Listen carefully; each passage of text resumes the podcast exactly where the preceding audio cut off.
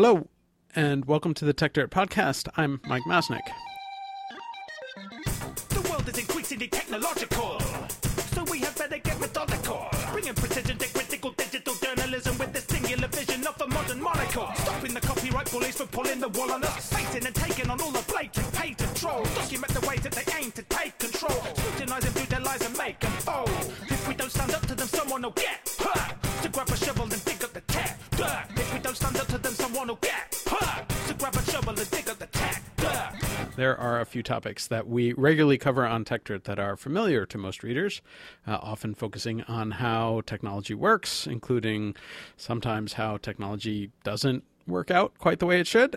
we also spend lots of time talking about civil liberties. Uh, another popular related topic to this is about the police, and frequently stories about police, well, doing bad things, I think would be the uh, easy way to summarize it. Now, some people have questioned why we talk so much about the police uh, on a site about technology, uh, but so often the stories about police cross over into those other areas of focus, uh, including both technology and civil liberties. Uh, tragically, uh, with most of those stories being about uh, violations of people's civil liberties. on the tech side, we've had lots of stories about police using or potentially abusing certain technologies, from tasers to facial recognition to Stingray devices and more. Uh, investigative reporter Matt Stroud uh, has just released an excellent new book entitled The Thin Blue Lie that really ties together a whole bunch of stories about the obsession of high tech policing and how law enforcement regularly runs to embrace new technologies, even though it rarely leads to the outcomes that they predict. Uh, the book is extraordinarily extraordinarily well written uh, and an excellent read with uh, really engaging, if sometimes frustrating or infuriating stories. Uh, but the core message that becomes quite clear throughout the book is that law enforcement and uh, often politicians as well run towards tech solutions to really systematic problems in how law enforcement works. And that is, rather than facing the deeper issues as to why police keep killing people they shouldn't kill or interacting with communities in ways that keep leading to eruptions and violence, uh, police just seem to keep trying to apply some new technological band aid and it never seems to actually work. Indeed, it often makes the problems much, much worse. Uh, while I write about these issues uh, sometimes, uh, Tim Cushing tends to be even more focused on these issues uh, and the police beat on TechDirt. So I've asked Tim to join us today, along with the author of The Thin Blue Lie, uh, Matt Stroud. Welcome, Matt. Welcome to the podcast. Thanks for having me. So, there have been a few other books written about the problem with law enforcement these days. What made you focus on the technology issue in, with this? Uh, I've had an interest in technology and policing for a while, uh, and I actually I was on staff at, at Bloomberg um, and on staff at, at, The Verge, and in both of those roles, uh, I ended up covering pretty closely Taser International, the company that mm-hmm. produces tasers uh, and then body cameras, and I um, became fascinated by the idea that such a company, which was publicly traded, um, was able to make so much money off of selling this equipment um, and addressing, you know, some of the huge issues that surround policing, you know, such as police killings. Um, and I wanted to write a story about that, and you know, look at the police industrial complex and who it benefits. Yeah, and I think a lot of the book you know, a significant portion of the book definitely focuses on Taser and its history, um, much of which I had no idea about before reading the book, and it was a little bit different than I expected. do, do, you want to give a little bit of background? I, I, mean, don't give away the book, but some of the background of Taser and International and how it came about. Yeah, it's a fascinating story. Um, there was this guy named Jack Cover, um, who Air Force veteran uh, had been a business executive for most of his career, and then when he was an executive with Hughes Aircraft in the 1960s, um, he followed the news of Watts pretty closely, the Watts riots in 1965, um, and you know he was a, a tinkering inventor. Uh, for most of his life, and he decided that he was going to try to come up with a non-lethal weapon. And he literally started, you know, putting um, copper wires together and pieces of plastic in his garage, trying to create uh, a device that would. I mean, the idea that he it, the idea was that he was going to shoot an electric fence out of a gun. That was the that was the concept, and he came up with it in his garage. Um, quit his job at Hughes Aircraft, and then proceeded to spend 10 or 15 years failing to sell this device to civilians or to police. Um, and, uh, you know, there is some interesting history that happens there with him trying to sell this device. Um, and he ultimately fails in a lot of ways. The, the taser finds its way into police departments, most prominently the Los Angeles Police Department, um, but it really doesn't become a household name until these two brothers from Scottsdale, Arizona, the Smiths, Rick and Tom Smith, um, one of whom has an MBA from Harvard, um, or an MBA from University of Chicago, undergrad from Harvard, um, really takes up the cause and turns it into a going concern, brings it public, and next thing you know, uh, these devices that Jack Cover invented are in every police department in the country. Yeah, it it really took me by surprise because, you know, in my head, I just thought Taser had been around for all this time. I didn't realize kind of how recent it was, and and even that, um, you know, there were sort of two different competing companies. Uh, that you know, one had really failed for a really long time, and the other one came along was much more of a success, and then they got into a legal fight. It was kind of an amazing story all around, uh, in- including the way that those two companies approached selling the device. Right, they took a very different approach to it. Uh, yeah, there were there were several companies. So there were two main ones that ended up competing in the late '90s and the early 2000s. One was run by a lawyer in uh, Newport Beach, California, named Barry Resnick. He had a company called Tasertron, uh, and then Taser International, which was the company that the Smiths created. There was also uh, this company called Nova that in the 1980s uh, took the Taser design that Jack Cover had put together and then took away one very particular component of it, which was the, taser's ability to shoot uh, a distance. So, you know, Jack Cover's design uses uh, copper wires to shoot, you know, 15, 20 feet so that a police officer can stand that far away and still engage a suspect. The Nova company decided that they were going to take away that ability to shoot 15 or 20 feet and turn it into something that you, the police officer actually had to touch a suspect with. Um, mm-hmm. And that's that's technically called a stun gun. Um, and they had unbelievable success selling that because they could sell it for ten cents on the dollar. Um, but yeah, so there were there were a bunch of competing companies that were trying to take advantage of this market and to sell into police forces, um, and it, it took you know 30 years for, for one company to essentially develop a monopoly on it. And, and one of the interesting things about it is is the focus, as you described. You know, the idea behind this was that the taser was supposed to be a non-lethal weapon, right? And you know, you have the story in there and again, there's all sorts of really good stories in the book. I'm not giving them all away in the podcast. You should go read the book um, about how Taser International realized that the early version of their de- device would not really stop uh, a determined attacker, and therefore they just amped up the the power of the device by uh, orders of magnitude, basically, and and nobody ever really checked to see whether or not the uh, damage that that would cause would turn it from a non-lethal weapon into potentially a lethal weapon. I mean, it was it was so haphazard the way that they went about it, and it was really just this one guy, Jack Cover, who was trying to figure it out, and he developed the initial designs for the taser based on a study from the 1930s about how much electricity you could pump through an electric fence and not kill somebody. Um, and so he was just guessing.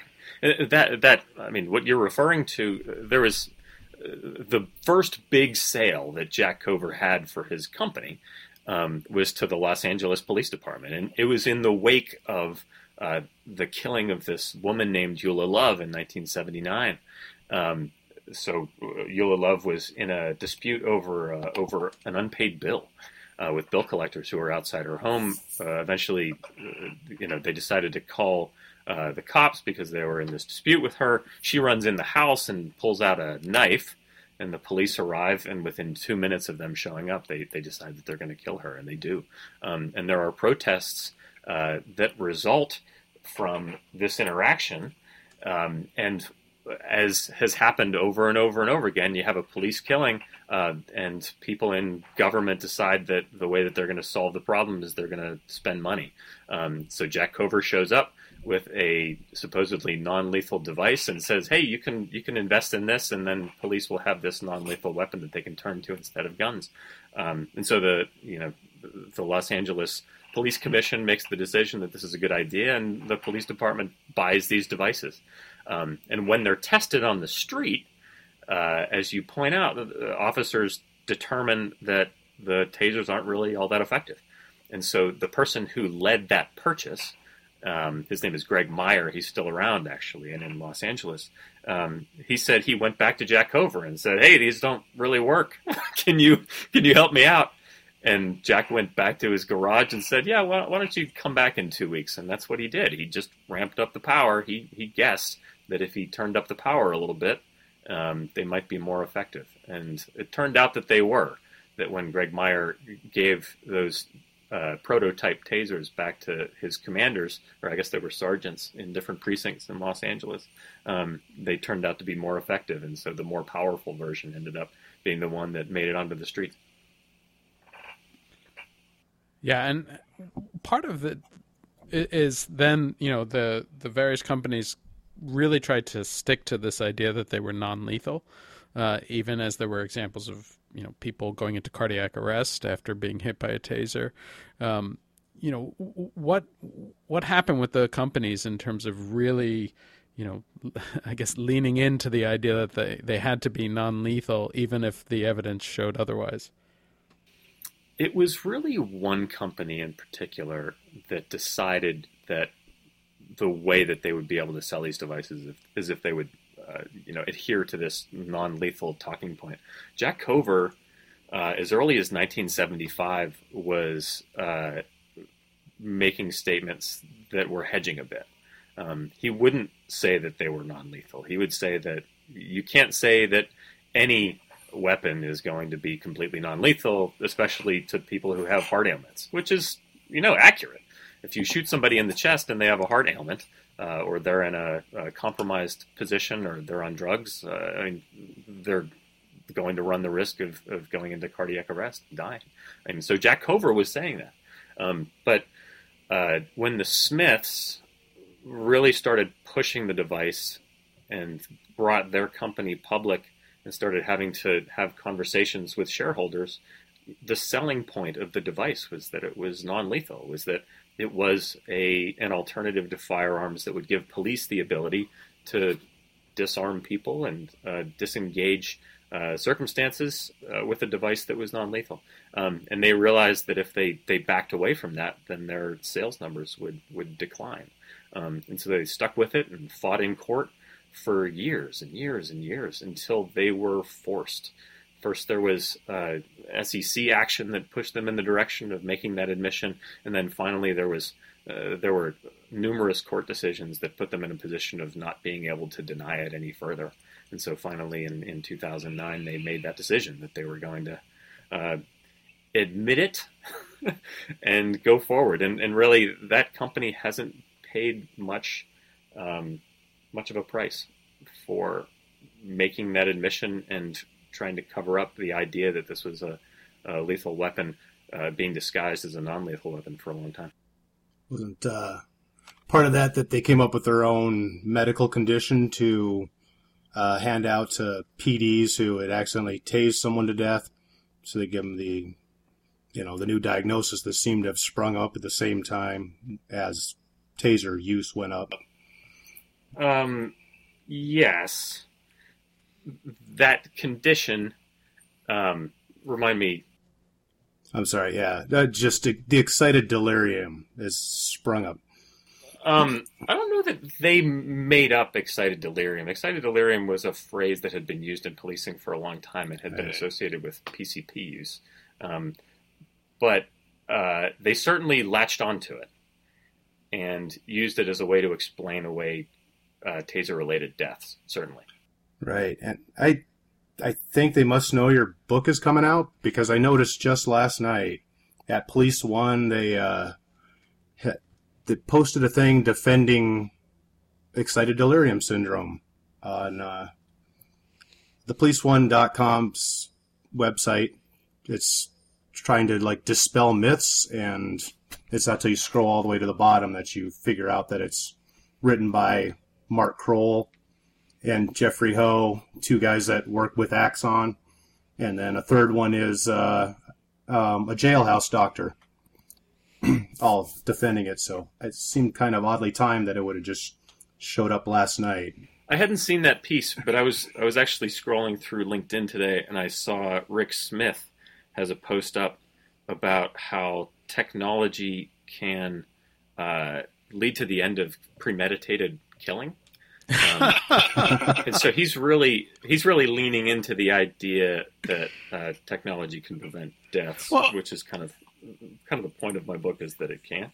Yeah, and, and I think that's that's worth talking about, right? I mean, so the idea behind this originally is that if you have this supposedly non-lethal weapon, that it's going to change things and lead to less killing and everything like that. Ha- Has that been borne out by any evidence over the last few decades? While tasers have become more popular. Uh, no. Um, part of what complicates that is that there aren't any government agencies that track taser use Right. uh, or track the number of deaths that are connected to taser use. Um, and so there was a study that was released uh, last year. Uh, it was done by the University of Chicago, um, and it was it was a seven year study of taser use by the Chicago Police Department. Something like thirty five thousand police incidents um, or police interactions uh, in which tasers were used, um, and it found that taser use did not decrease the number of firearms that were used on the street whatsoever. Um, and then when you think uh, of that statistic, uh, along with the idea that the people who try to count the number of deaths that are connected to tasers now put the number at over a thousand. Uh, you can say that uh, you know the weapons are not non-lethal weapons. They've been connected to, to many deaths over the years, uh, and that the the one major statistically significant study looking at police interactions seems to show that they do not reduce uh, the uh, number of times that firearms are used in police interactions. Um, and so, on a whole, it seems that they've failed in their main goals. And does anyone seem to care about that? I mean, besides us. Uh, nobody who actually spends money on these things seems to care. And Yeah. it it does seem. Oh, go ahead. Oh, I didn't have anything right at the moment. Go ahead here, and I'll I'll jump back in.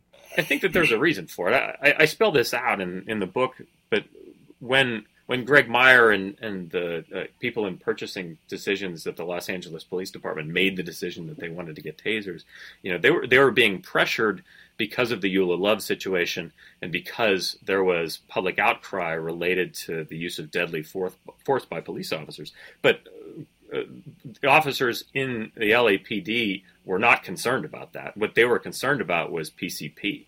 Um, Right. And I, I, I do some, you know, I had I had many long conversations with Greg Meyer uh, over the course of, of reporting out this book, and he was explicit about it. During that time period, um, PCP was very popular, um, and you know, there the way that PCP acts on humans um, is that you know if you take too much of it, it uh, makes you hallucinate and also makes you overheat. Um, and since you're hallucinating, kind of out of your mind and overheating, you strip down naked. And so police were being called to circumstances where there's somebody walking around naked on the street, and that person isn't necessarily lethal, but they need to be handcuffed or taken off the off the street, and you know they need to be uh, controlled in some way. And so police officers are looking at a circumstance where they can either wrestle this large naked person to the ground who's sweating, uh, or they can use a firearm. And you know, police officers didn't want to use firearms in those circumstances, and also didn't want to tie up with a sweaty naked person. And so a, a taser offered an alternative to that. That was their reason for doing it. And uh, I think that officers believe that tasers have a role in circumstances like that. Um, and that is a that is an intermediate kind of uh, uh, de-escalation circumstance, right? that is a kind of circumstance where, yeah, a taser is probably a, a, good choice for something to use if it's used in the right way. If you don't shoot the taser at somebody's chest, um, and there really is no other alternative. Um, and I think uh, p- uh, police officers realize that, and they realize that that kind of circumstance can happen, and so they want it on their belt. Um, and that's the reason why uh, the investment is made. It really has nothing to do with getting firearms off the street or reducing the number of shootings. But I still see it in practice, though, that, uh, I mean, I'm sure it's not in every case, but there's been enough cases where it's just used as, you know, basically called like a tool of torture where they have, they've got somebody already submissive. They're going to go ahead and drive stun them. They're going to jam it into their crotch. They're going to do whatever just because they have it there's something to inflict pain, which is a really weird way to take a tool that handles one problem. But I guess, you know, if it's the same thing they might have done with a baton previously, but now you've got 26 watts of power. Yeah. Well, you've got this this device that's designed for ultra specific circumstances. Like I can't think of many other than somebody high on PCP who's neck, naked and sweaty where you would actually use it. But in training, in training very early on, um, with Taser International, and I go into quite a bit of detail about the training regimens and how uh, Taser International was directly involved in in uh, training police. But so in those training sessions, they would just say, "Use your Taser all the time, whatever the circumstance." If you think that you can make use of the Taser, use it because the Taser is non-lethal and it's safe, and you don't have to worry about it. Taser early and often was a phrase that was used quite a bit in those training sessions. And so for years and years, uh, police officers were making that decision. If they have a circumstance where somebody's being an asshole or somebody's generally not following directions, then they would use the taser. Or if they just want somebody to comply, then they would use the taser too. Um, but that is not how a lethal weapon should be used. And I noticed, uh, I mean, there's so many good details in this book that I wasn't familiar with on the development of Taser and just the testing methods that they used have just blew me away, as well as the defenses they'd hand out. And, and like Mike, I don't want to give everything away because people definitely should read this book. But I, I was, I was kind of stunned that they had the the same mindset as the people they're selling to, sort of, when they would being questioned about how out of the, like the the Eula Love situation and, and things like this, where a taser had resulted in death, that they were basically like, whatever, it's just happening to criminals. Why do we need to be concerned about this? Which is uh, a really bad take, especially once it gets out publicly. It is a really bad take. Um, have you been following any of the uh, the uh, stories that have bubbled up recently about uh, opioid use? and uh, how opioids have, have spread and the information that opioid makers had early early on. That I haven't paid really close attention to. I'm kind of gauging more from the law enforcement side, like the DA and everybody else is pushing down on it, see how that's going to go. But, oh, but it's it's the same pushback. You know, the it? companies that were involved then were saying like, well, we don't really need to worry about the overdose deaths because the people who are abusing opioids are bad people. Um, and that is uh, that is a lot of the pushback that, that you had with with tasers too. That wow. is spectacular. Yeah, it's, it's horrific uh, and awful. Yeah. Yes. I, you know, I was using it in the pejorative sense. it's it's using it in the journalistic sense, where something right. that, that is horrible that happens that is a great story. You're like, man, that's a great story, but it's right. actually that's disgusting and terrible. So let, let's move on a little bit, uh, but we'll stick with the, the company Taser, I think, because you know one of the things that more recently has been a big deal is the idea of you know body cameras uh, and concern that like you know body cameras could be this you know amazing solution to problems with interactions that police are having, um, and Taser in fact jumped you know full on into that space as well, and a lot of body cameras are now. Pro- provided by by Taser. So you want to talk about the body camera space? Sure. Um, if we're if we're keeping the discussion to Taser International, it doesn't have to just be Taser, but uh, it was a segue. they they are really good at cornering cornering a market and in branding themselves as, yeah. as the leader. And there are a number of body camera makers that are in the space right now. But yeah, I, I mean, Taser International changed its name to Axon Enterprise in part because it wanted to uh, become more associated with body cameras and with data collection uh, than with than with tasers. But it's it's uh, it's fine to focus on them because they are they are at the forefront of the industry right now. Um, so yeah, body cameras are a really interesting story. The um, one of the people at the forefront of that industry was a guy named Steve Ward, who is a uh, an officer with the Seattle Police Department, um, who came up with the idea that you know we've got dash cameras. Uh, at some point, cameras are going to get small enough where they can be worn by police officers, and I'm going to try to get into that business as soon as I possibly can. Um, sort of connected to his entrepreneurial ambitions, he decides in, I guess he was a taser uh, trainer, so he was doing uh, instru- uh, police instructions for Seattle for uh, uh, municipalities that were near Seattle. Um, so he was working closely with Taser. In 2006, he decides that he's going to go take a full time job with Taser International in a sales position. Um, and when he went there, uh, Taser was in the midst of a bunch of controversy over its use of over you know Taser involvement in deaths, and uh, Taser was working to place cameras on the on the butt of its Taser weapons, so that when uh, police officers engaged the Taser and were involved in a police interaction, um, there would be a video recording of it. Um, it was called Taser Cam. This hmm. was mm. yeah 2006, 2007. Uh, Steve Ward was involved in uh, that process, uh, and there was a lawsuit about this. Rather than uh, taking the next step and trying to develop body cameras along with that program, with the Taser Cam program, he went off and started his own company called Vievu. Uh, and after he started the company, I believe I'm getting the time timeline here right he quits his job and you know makes an announcement that he's got this new company called Vievu, um, and you know gets sued by by Taser, and it becomes a, a civil court issue. Um, but for a while, there were these two companies that were both, uh, you know, gunning right at this industry that they saw as evolving um, into, you know, a major market, and they were selling to police departments here and there, not too many. Um, and then by the time you know, Ferguson happens. Mike Brown gets killed by Darren Wilson in Ferguson, Missouri. And one of the first questions that many people observing that circumstance uh, asked was, Where was the body camera? Why wasn't uh, Darren Wilson outfitted with a body camera? And why don't we have video of this incident?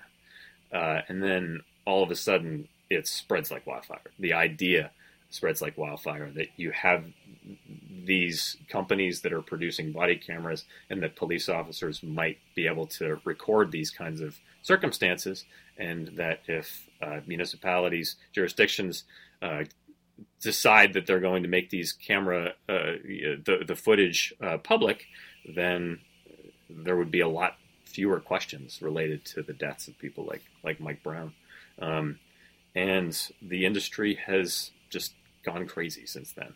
Um, you guys followed it uh, after afterwards. That um, you know there were tens of millions of dollars that were made available in federal block grants to uh, supply body cameras to police departments all over the country.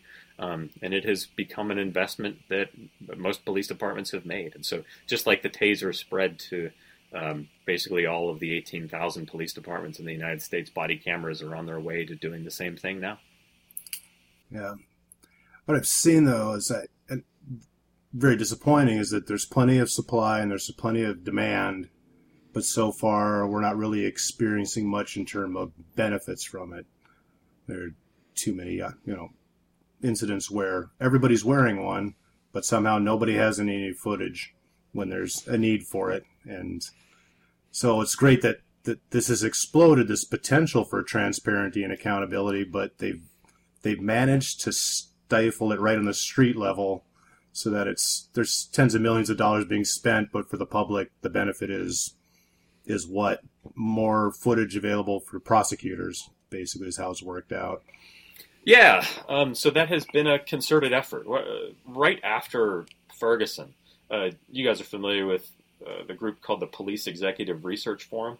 Mhm. Um, it is one of the more prominent groups of police leaders.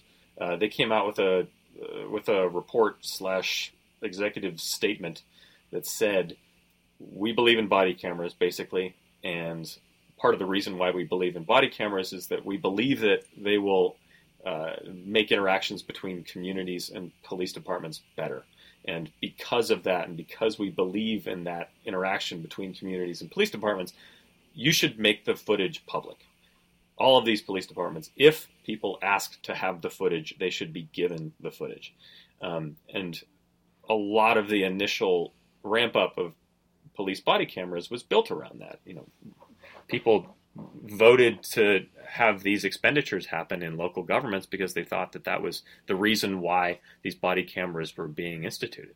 Um, but then, as uh, police departments and prosecutors, police leaders started realizing that that meant that every interaction was going to be was going to be videotaped, and that uh, there was the possibility that all sorts of interactions were going to be made public that they might prefer not be made public.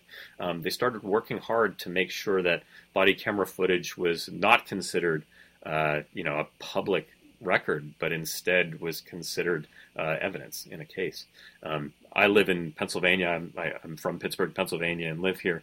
Uh, and there was a law passed last year or two years ago um, that explicitly uh, not only made body camera footage uh, uh, evidence, but also took it out of the realm of a public record that could be requested through the state's right to know law.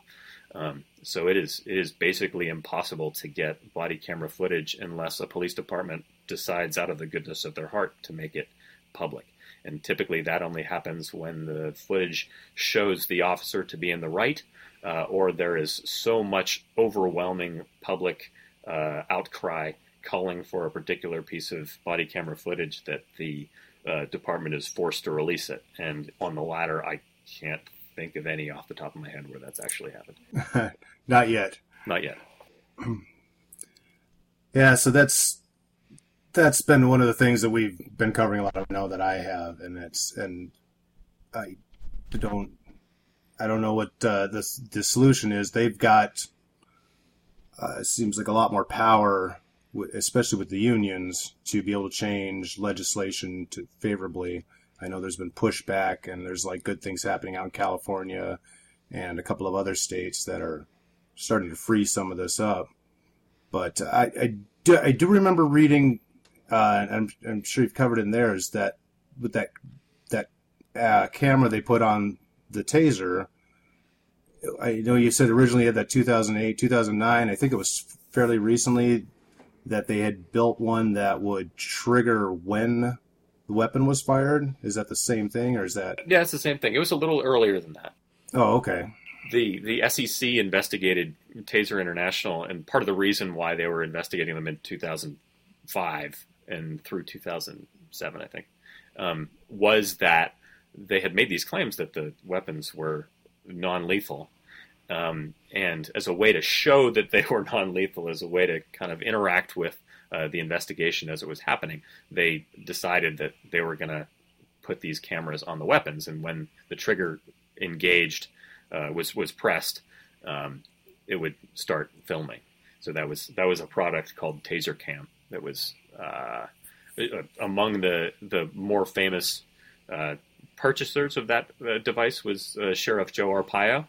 Um, bought a, a small shitload of them. Uh, but the, I mean, they were expensive. It was, it was, it was kind of a gamble. And I think internally at Taser International, they, knew that it was, it was not necessarily going to be something that worked. It made the taser very bulky, um, but they saw that as cameras became smaller and they were able to put uh, uh, cameras into more circumstances, that they were going to be able to take advantage of them. And you know that's when they came out with the Axon Flex.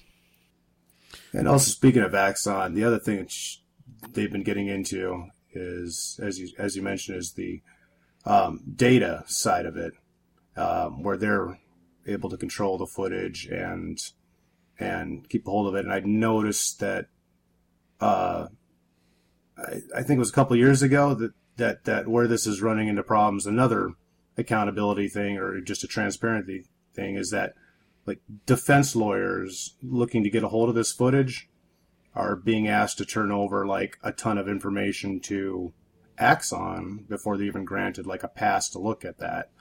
And that's another area where they're kind of nailed down and, and have taken over that corner of the market. And now we're funneling part of the criminal justice basically through a private contractor for for evidence. Yeah, and for public records requests, right? So for Yeah. for a while, um, and I haven't I haven't followed this too closely recently. I haven't seen where it's gone, but um, if you made public records requests for body camera footage, one of the one of the big questions was uh, whether or not that body camera footage would identify people specifically. And so uh, Axon started uh, inst- uh, using facial recognition technology to go through and uh, uh, redact video of any faces that were disconnected from, or yeah, that were disconnected from the incident that was actually being requested, um, which raised a whole bunch of fascinating questions about um, not only what you described there, which is that you know part of the criminal justice process is being put through the hands of a publicly traded international company, um, but also the idea that uh, Axon was going to use facial recognition te- technology to do this work. Um, what? How is that going to be implemented further? To Axon's credit, uh, they've said recently that uh, they don't intend to use facial recognition. They don't think that facial recognition is is ready for rollout. Um, and uh, you know, good on them because it doesn't seem from what I've read that it is. Yeah, Yeah, that I is think good. They they did make that point uh, at, at a post that I had written. They actually contacted me directly to argue about the impression I gave them that they were going to be throwing facial recognition into their body cams. Um, like, well, you know, I didn't actually say that you were. I said that you were discussing it, not that that was what was coming up. But I, in in terms of what we've seen from facial recognition, yeah, it's definitely good that they're that they're holding back. Nobody else seems to be interested interested in doing that. But you guys follow that pretty closely. Where do you see that particular part of technology roll, rolling out? Um, I mean, from what I've seen, it's really it's really failed in every major test that uh, Yep. that- that's tried to be Yeah. used. Well, where I see it is that will continue to roll out, and eventually the technology will catch up to where it's already out there. You know, they've set standards, and like DHS, CBP, and all these different agencies say they have a standard, but they've rolled it all out ahead of it meeting that standard, as if you know it'll be okay once it gets there, however long it takes to get there. And I don't see like on local police levels this being something that comes out as not as big as it is in the UK, but I think it's it's inevitable. Uh, you've I mean, seen it- it. it is- you, have seen it used in the UK in any uh, uh, uh, significant way? Facial recognition. They've been rolling trials out at like music festivals and, and big gatherings where they've set it up on like uh, just stationary cameras. I don't know how much is like right on body cameras, but they've been able to build up like databases with that and But the question trials. is, has has it actually been successful in catching, say, a criminal? Yeah, or identifying. Yeah. There hasn't been a lot of that. No. See, that's the big issue, right? I mean, there have been all these talks and tests of facial recognition technology, and, and people talk it up about how it's going to be wonderful and they're going to spot a criminal, you know, in a crowd. And yet, there's, as far as I know, no examples of that ever actually working. No. I can't.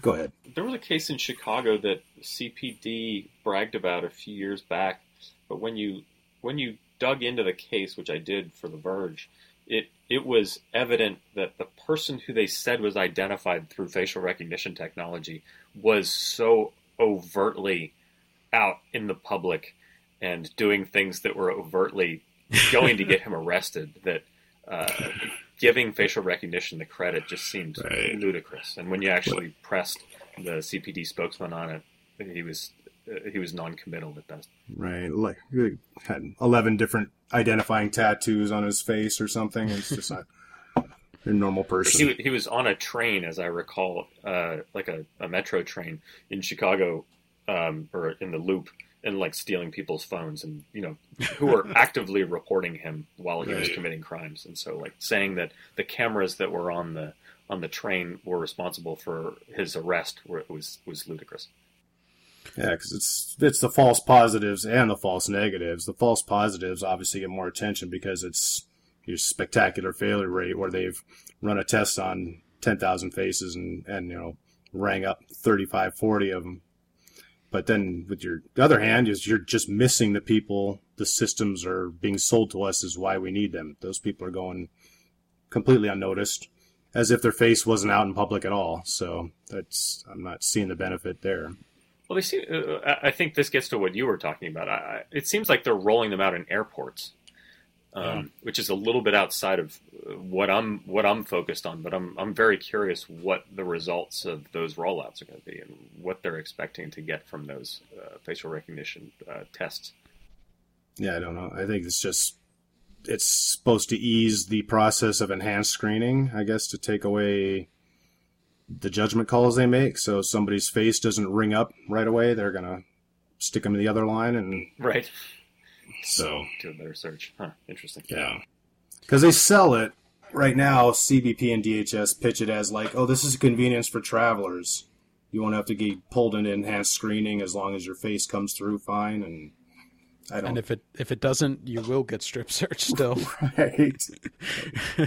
which you know yeah it's it'll be interesting. It is one of these things where again i mean all of these technologies are you know there's a, a story and an explanation that goes around that explains why they want to use them that you know on its face makes sense. It's just when you begin to actually understand how the technology works or doesn't work and then also the unintended consequences of how it how, it actually gets used and and then you know what's done after it. I mean in the, in the case of body cameras you know in general the idea of more transparency is a good thing. And and i think when body cameras first started becoming popular we were actually kind of hopeful that that would that would lead to better interactions. But then it sort of got captured and turned into you know everything that we were talking about. And so each of these cases you know there are these stories that that make sense. You know you want to do this in order to to create a better policing situation. And then the reality turns out to be totally different I was really hopeful when body cameras started to be rolled out. Um, I had I had just started a job uh, as a staff writer with The Verge around the time, and they they sent me out to Scottsdale to do a piece on body cameras, and this was like 2013, and uh, the Taser Flack put me in touch with the local uh, chapter of the ACLU uh, in, in Phoenix. Um, and the executive director who I spoke with there, I'm, I'm blanking on her name, but she was very uh, she was very supportive of the idea. Um, and like me, it seemed like it was a it was a boon for transparency. But but the way that we looked at the circumstances and, and the potential rollout was so naive in retrospect. We, we thought that uh, police departments and police leaders were going to make the footage public because it should be public right and that was silly. That was just not how that that was obviously not how things were going to happen. That was not in, in connection with reality. And and the reality is that um, yeah, you mentioned unions, uh, district attorneys associations. Um, they they were not going to let that footage become public as easily as they were suggesting that they might. Um, and uh, it has really turned it into a uh, uh, um, a boondoggle, and not something that can uh, help transparency in the way that it had the potential to do. yeah I suppose probably should have seen the way that was coming. Like I believe they were going to be a better outcome from this, but considering how they've treated citizens with their own cameras, filming interactions over the years, right up until multiple court decisions finally made them back off, should have probably been a heads up on how this was going to go when they had their own cameras. I, know. I, I, yeah I, talk, I talk about still this not in, great I talk about this in the book. Uh, It's that most of these technologies do come out with um, a a well-meaning idea in mind, um, Yeah. and with some smart thinking behind it. Like Jack Cover is no idiot, and he was thinking about a non-lethal weapon because there were calls for non-lethal weapons on a national level. I mean, there was a presidential commission in 1967 that put out a huge report, and one of the one of the elements of that report was that a non-lethal weapon needed to be created uh, to de-escalate circumstances um, between uh, or interactions between police officers and people on the street. And so, so the idea was a good one. And same thing goes with body cameras. I think the idea is is noble and true um, and good. Uh, but yeah, it's it's in the rollout and it's in um, how uh, the idea can be polluted for all sorts of different reasons, and one of the main ones tends to be uh, making money. Um, yeah, and well, I, I, I, mean, one of the other examples in the book, which you know I've I've read a lot about in other circumstances as well, where you have a good idea and an interesting implementation that that just gets dragged down by I don't know if I would call them unintended consequences, but but consequences is something like CompStat, right? Where the, this is the well, why don't you explain the the basics of what CompStat is and how it came about? The basics of CompStat, I mean, it's a it's a great idea and a yeah. very simply good idea, right? You've got um, the ability to track where crimes are happening and what kinds of crimes are happening, and so uh, you know, Jack Maple in the NYPD and Bill Bratton back when he was with the Boston Police Department, uh, they started, you know, plotting out on maps, like wall-sized maps, uh, where crimes were happening, and they would use different color dots or pins to identify where specific crimes were happening, so that they could do better policing. Um, yep. And in order to make sure that each precinct was reporting in the right way when they started working together uh, in the early 1990s. Maple and Bratton instituted this program where they would all get together in, in weekly meetings with all of their precinct commanders and talk about what the map showed and how the precinct commanders were going to deploy their officers to, to best go after the crimes that they needed to be going after in each one of those precincts. And so it was it was this very holistic approach to uh, crime and deploying officers that it was a great idea and it worked. Um, but what what happened over the years afterwards is that people stopped thinking about it as a holistic approach to policing and they started thinking about it as the technology that could be sold the technology that would you know help a police department map crimes if they didn't have the the, the people to do it um, and it took out this uh, communicative uh, the part of the process where everybody would talk through what the best solutions were uh, to respond to the crimes themselves, and that, that's a it's a it's a it's a it's an interesting example of the way that uh, a good idea can uh, uh, devolve into just a piece of technology that can be bought and sold, and how yeah. that tends to pollute an idea pretty significantly. Yeah, and and you know part of the issue with CompStat was once you had this sort of data everyone always tries to sort of focus on optimizing for the data, right? And that led to all this pressure uh, to to basically juice the stats in one direction or another, rather than actually focusing on stopping crime. It was, you know, making it look like crime had stopped.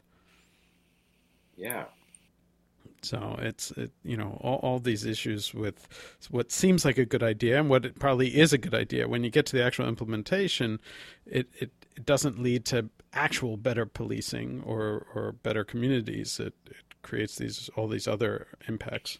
And that's the big question. It's you know how do you how do you maintain these good ideas uh, and not let them get diluted in the way that they tend to get diluted? I guess that's a yeah. that's a much bigger question than I'm able to to solve.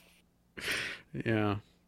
The um the one last technology I wanted to discuss really quickly before we close out the podcast um, that you talk about in the book as well is the cell site uh, simulators, which you know was a slightly different idea and also was kept really secret as opposed to some of these other technologies in in the earlier days, um, and that created some other issues as, as well. So you want to talk about that a little bit? Uh, let's talk. I mean, we could talk about the the secrecy that's involved. There. sure. Um, Uh, you guys are probably better uh, equipped to talk about cell site simulators. You guys talk about that quite a bit on the site. Yeah. I- I- And so, how do you understand the technology itself? I'm sorry. How do you understand the technology itself? Uh, in terms of describing what the technology does. Yeah. Sure. So, uh, well, Tim could answer this too, but Sure. it, actually, why don't you do it? You read about more than I Okay. do. All right. Um, basically, you see, drive around. They're trying to locate someone. They can flip it on, and it basically acts as a cell tower. Everything in the area routes to it, and then it could try to pin down where the cell phone is, whatever the target is. Um, Yeah, it, it's effectively a man-in-the-middle attack uh, to, to to have your the you know the cell phone that you're looking for connect to it, and then use that to to to try and locate the person. Yeah, and so what has been what was remarkable to me as I as I looked into it was how early cell site simulators were used. I mean, it goes back to the '90s, but the Yeah. the first time that the there was actual public information indicating that a law enforcement agency had used one. I mean, the first reference I could see is like 2011, and it relates back to to use uh, back in 2005, 2006, and so it's it's already very old. Um, but it took so long because the Harris Corporation had written into their contracts that uh, police agencies were not allowed to talk about their use of cell site simulators, Yeah, even in court, even in court. Is just amazing that that was that that was able to be done, and that you had these law enforcement agencies that were spending exorbitant amounts of money on these tools, uh, and like nobody was allowed to hear it. Yeah, I mean, there's there's a whole other story behind that where like you know how it ca- how it finally came out where you had a guy who was in jail who insisted that there must have been this technology because he had taken all these steps to be careful in hiding hi the fact that he, he was you know doing a big scam uh, and he said the only way he could have been discovered is if this technology existed and everyone you know thought he was sort of a tinfoil hat wearing you know uh, you know criminal uh, and yet he was right And there was, And, a, there was another case out in out in Tucson. Uh, a reporter by the name of Beau Hodai. I, I haven't kept up with him, um, but he was working with the ACLU to reveal uh, uh, use of cell site simulators in in uh, in Tucson, in the Tucson area, um, in similar kind of situation. Like the uh, they had been using them for years and years, and it wasn't until much later and many appeals that uh, the local police department finally had to make an admission that they had been using this.